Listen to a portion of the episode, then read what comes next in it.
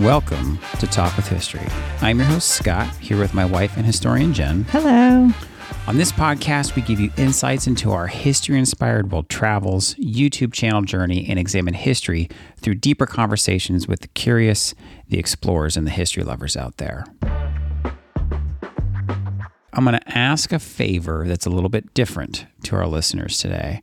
I want you guys, if you're listening, to take a screenshot of your podcast player right now. Take a screenshot and then text that to a friend that you think might enjoy this episode because we're going to talk about an, an interesting topic. And I'm sure you saw it from the episode title today. But I bet there's plenty of folks that probably played Oregon Trail when they were kids. So take a screenshot real quick. You can text it to a friend later. Tell them to look us up and listen to this episode because I think they're going to enjoy it.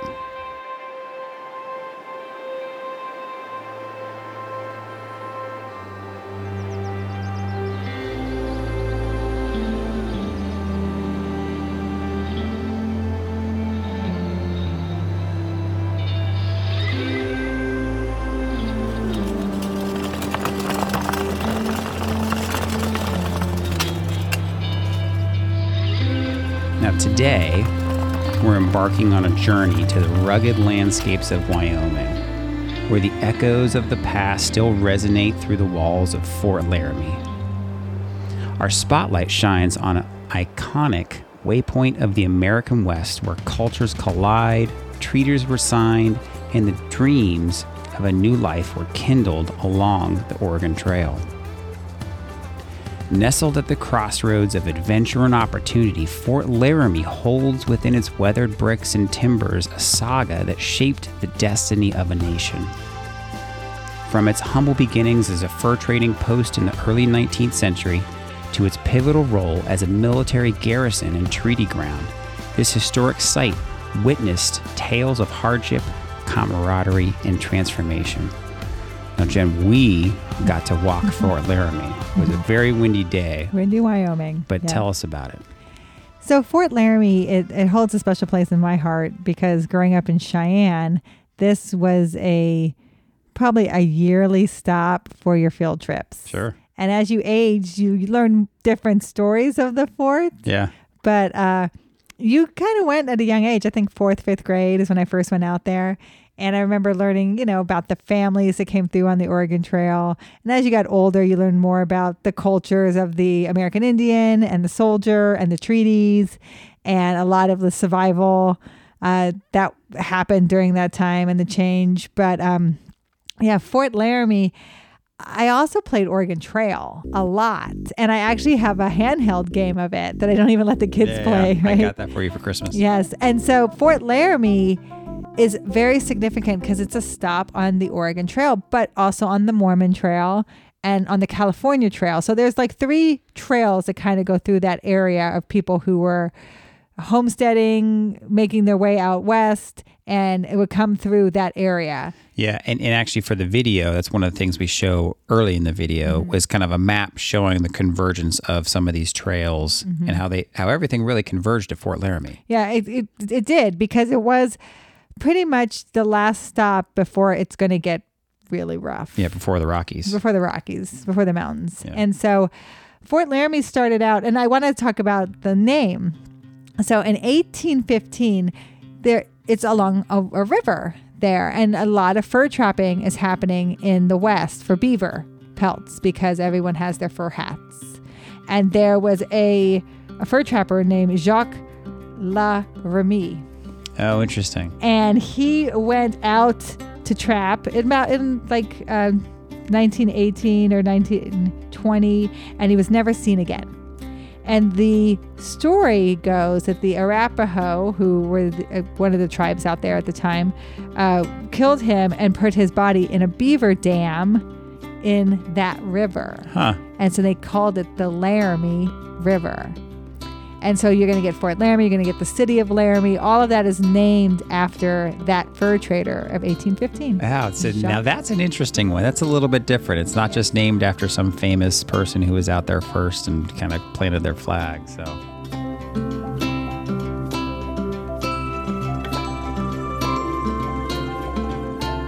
At, at about the 1930s, so about 15 years later, this it becomes a very significant stop for the fur trade. Yeah, 1830s. 1830. Oh, sorry. Yes, yes, 1830. So about 15 years later, 1830s. So when you think of The Revenant with Leonardo DiCaprio, right? These fur trappers who are out there making their living by hunting wildlife and buffalo and the hides and the beaver pelts. And because it's right there along a river, and I talk about with this river, there's life.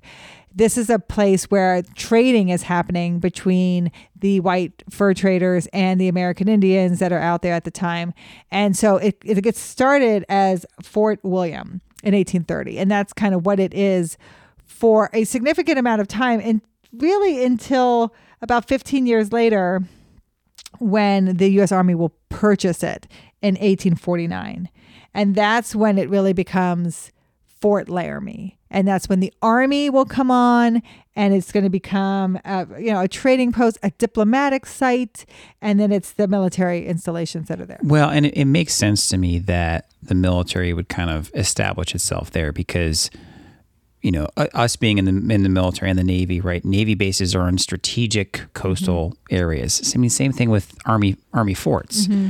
right? So it makes sense to me that there it's such a conversion, such a central point in that western part of what wasn't even the United States yet. No, you know, it was just really just kind of this wild, wild western territories mm-hmm. um, that they would they would set up shop there because it was such a kind of a strategic spot. Sure. So if you watch um, 1883 or anything like that on TV, you see how the wagon trains are very vulnerable as they're heading out west uh, for attacks from American Indians, and so Fort Laramie the military kind of set it up there for a, a stop where you could be safe, you could regroup. Because there, well, there, there wasn't any treaties yet. There wasn't any treaties yet. So the first treaty would happen in 1851. And that treaty does happen because of the unrest and the attacks that are happening. And there is a compromise where the American Indians won't attack. Uh, and over 10,000 people from the northern plains will gather near the fort and they pledged to allow uh, the immigrants or the um, the settlers to have safe passage in return for 50,000 in annuity goods. But two years later, the peace is broken. I mean, yeah. this is just, you know, this is a time of unrest, of cultures clashing in yeah. America. Uh, and you're going to get during this time in just 1949 alone, like that one year where they first start the fort, you get 20,000 to 40,000 of people coming through there. Wow. And we show the ways they traveled. The Mormons had those carts, those hand they carts. hand drawn carts. Mm-hmm. I mean, it's not like they had a bunch of horse horse-drawn carts. Yeah. I mean, they had some oxen, like you were pointing out in the video. Some, but it was mostly like them carrying it by hand. Carrying it by hand. So when you think about this, I want people to think like it, it wasn't horses; it's oxen. Oxen are a little more hardy, and uh, not everybody has that because not everyone. People are trying to make their fortune, so they don't have really a lot of money to have those things. And plus, I show the wagon and all of the things that you would put in a wagon it's just more weight, it's more time, and people would leave those things along the way. And, I thought it was interesting too that you pointed out with kind of some close up shots of the wagon. I didn't realize that the wheels had metal rims mm-hmm. around them. Yeah, so they're made of wood, but they have metal rims around them. And that's again for the sturdiness of the wheel and gives you longevity of the wheel. But if you throw a wheel, just like if you play Oregon Trail, if you throw a wheel or break a wheel, you have to fix the wheel or have another wheel or you have to leave the wagon behind basically and so a lot of people are walking there's not, you know, some people are riding horses, and we've talked about different characters in history, Cody, Buffalo Bill Cody, and people who are giving assistance to wagon trains. But a lot of people are walking, and the handcart is just a remnant of that. Yeah, and and it was it was pretty neat being at Fort Laramie because not only were there the new, obviously the newer buildings like the visitor center and things like that, but there were the remnants of these old buildings. Like one of the shots, some of my favorite shots that I was able to get that kind of gave you the feel for what it must have looked like was the old hospital. Yes. You know, now is the old hospital is literally just some like ruins of like four or five walls, but there there are some pretty old structures that are still standing there. So they have kind of a mix of uh of ruins and restored structures. So there is the, the hospital is ruins, but then they have some barracks that have been restored. But there were more than just that one building of barracks. But the restored barracks, you get a sense for what it looked like. They they put cots in there, they put the tables in there, they put places where the men ate, and they show you also the tents because that also was overflow. And then they have officer housing, but they have ruins of officer housing. But one of the oldest structures, and I think it's the oldest structure in Wyoming, is there at Fort Laramie. It's Old Bedlam. Yeah, that's right. So Old Bedlam was a bachelor officer's quarters. It was built in 1849, and this is Wyoming's oldest documented building that is still standing. And like I said, it was bachelor officers' quarters in the 1850s, and then it was a post headquarters, 1860s.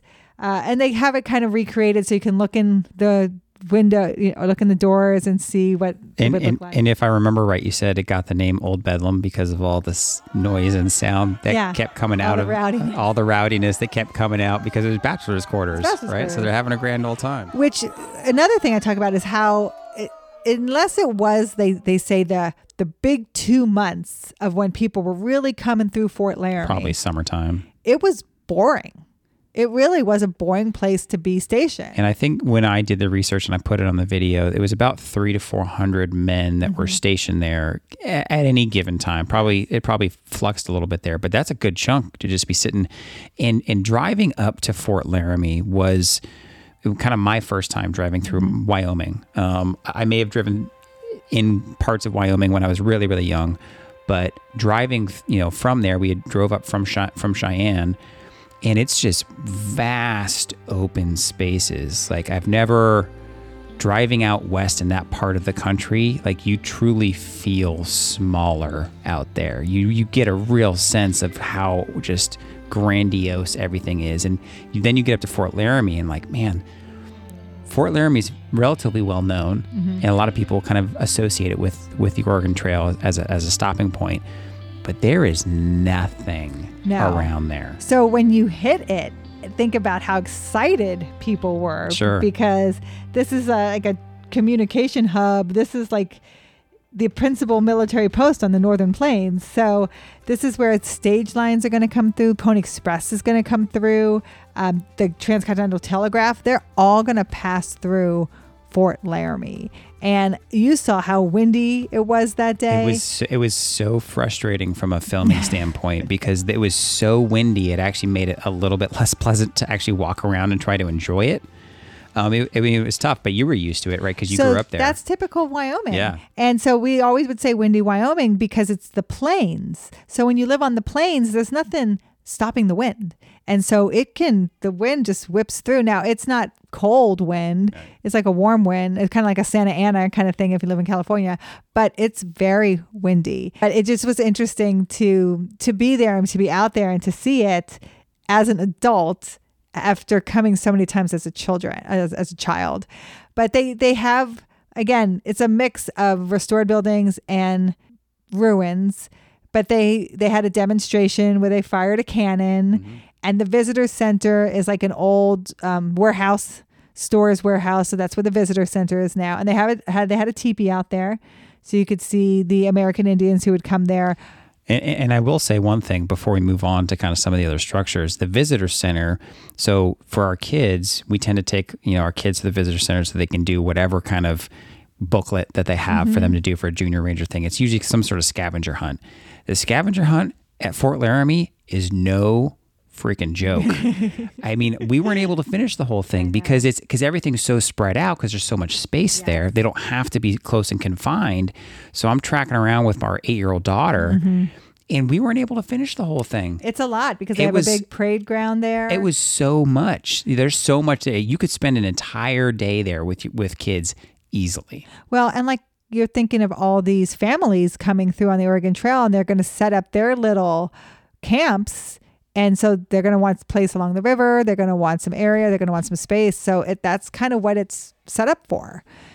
Uh, we some of the significant things that come out of Fort Laramie we talk about pretty often is the Treaty of 1868, and that treaty is the one that is going to be controversial for the Sioux Wars. This is the one that sets up the actual reservation for the Black Hills, for the Lakota Sioux, and When that's broken, when gold is discovered and the Lakota Sioux leave, that is the treaty that they're trying to enforce. Uh, but they amend it and they break down that one reservation in on the Black Hills into the six other reservations Lead, leading up to Little Bighorn. leading up to Little Bighorn. So it's always the Treaty of Fort Laramie that they're talking about. So it is a diplomatic site in that regard.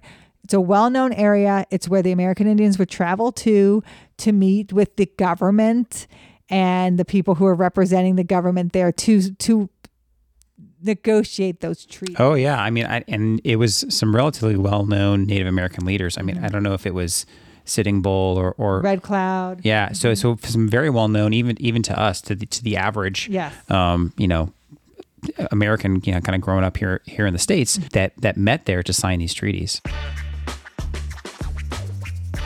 that's kind of one of the things I really liked about Fort Laramie. It's it's tied to a lot of American history. We talked about Calamity Jane was at Fort Laramie. She's actually was at the hospital there. Uh, this is where she's going to meet with the wagon train with Wild Bill Hickok, and they're going to leave from Fort Laramie on their way up to Deadwood, South Dakota. Uh, there's an old bordello that's about a mile from Fort Laramie. We didn't happen to hit that, but that is uh, a, a, a national site, and uh, that Calamity Jane worked out of that bordello. So I mean, of course, where there's soldiers, there's There's business. the soiled doves. Yep. Um, and so the fort is just very busy and prosperous during these Oregon Trail years. But by 1890, it's when it, it's it's closed. It's not there. No one's coming through much anymore. It's uh, it's sold at auction. I mean, do, is that largely because had the railroads kind of got, gotten set up by then? Was it just taking it past them? Sure. So after the railroad was complete, uh, it it kind of passed Fort Laramie, so the fort's importance is going to be diminished. Uh, the last soldier is going to leave April twentieth, eighteen ninety, but um, in 1938, President Roosevelt is going to proclaim Fort Laramie a national monument, Oh.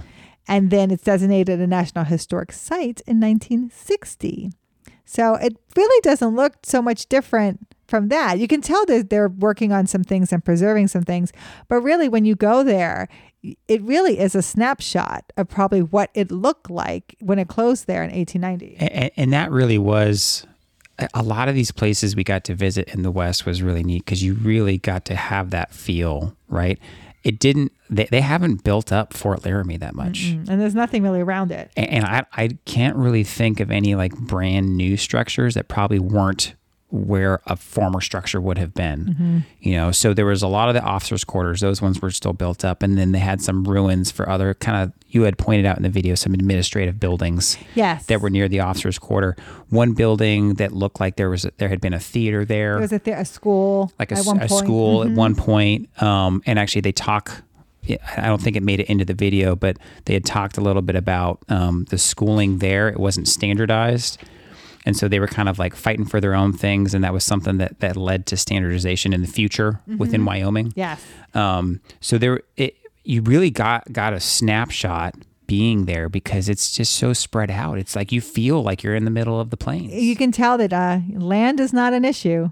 Not at all. There's so the guardhouse is there, the old guardhouse, and the boys got a kick out of that. Our boys because it was built to hold 40 prisoners, but it often held a lot more.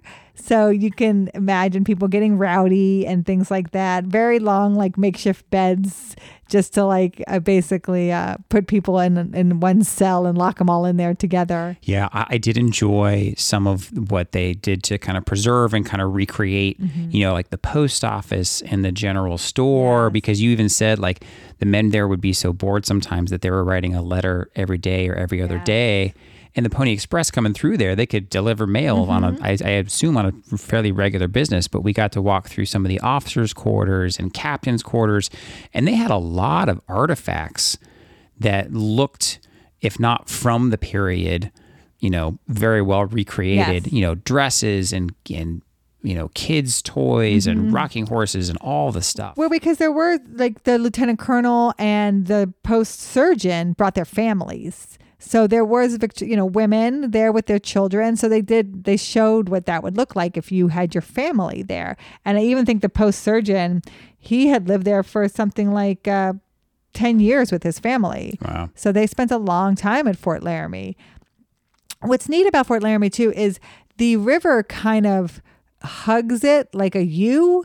So the fort is inside that. So you can imagine there's lots of river bank for people to wash their clothing and get uh, water for cooking or you know for cleanliness and so that is what is so useful about the fort with all of these homesteaders immigrants you know trail people coming through is all that access to water along the uh, the river so uh, yeah, it's it's it's very neat. I definitely say visit. It's free, National Park Service, and uh, they have people again who are recreating it. If you watch something like Dances with Wolves, something like that, like it it gives you very much the feel of that era. It, it, it absolutely does. And if you were kind of in that neck of the country where you're, you're kind of venturing up towards Little Bighorn or in the, the Black Hills, South Dakota, Mount Rushmore area. Yeah, you're coming from Denver. Coming from Denver. Heading up. Yeah. It's, hit Fort Laramie. I mean, it's, and, and, and oh, by the way, like all this, the speed limits on the freeways out there are like 80 miles an hour. 80 miles an hour. Yeah. I, that, that, I, I guess I should have expected that, but that was just a funny aside. It's like it's literally 80 and people are doing 85 almost 90 mm-hmm. everywhere out there because you're like the roads are huge. You're just smack, you're driving through like these vast expanses. It was it was very interesting.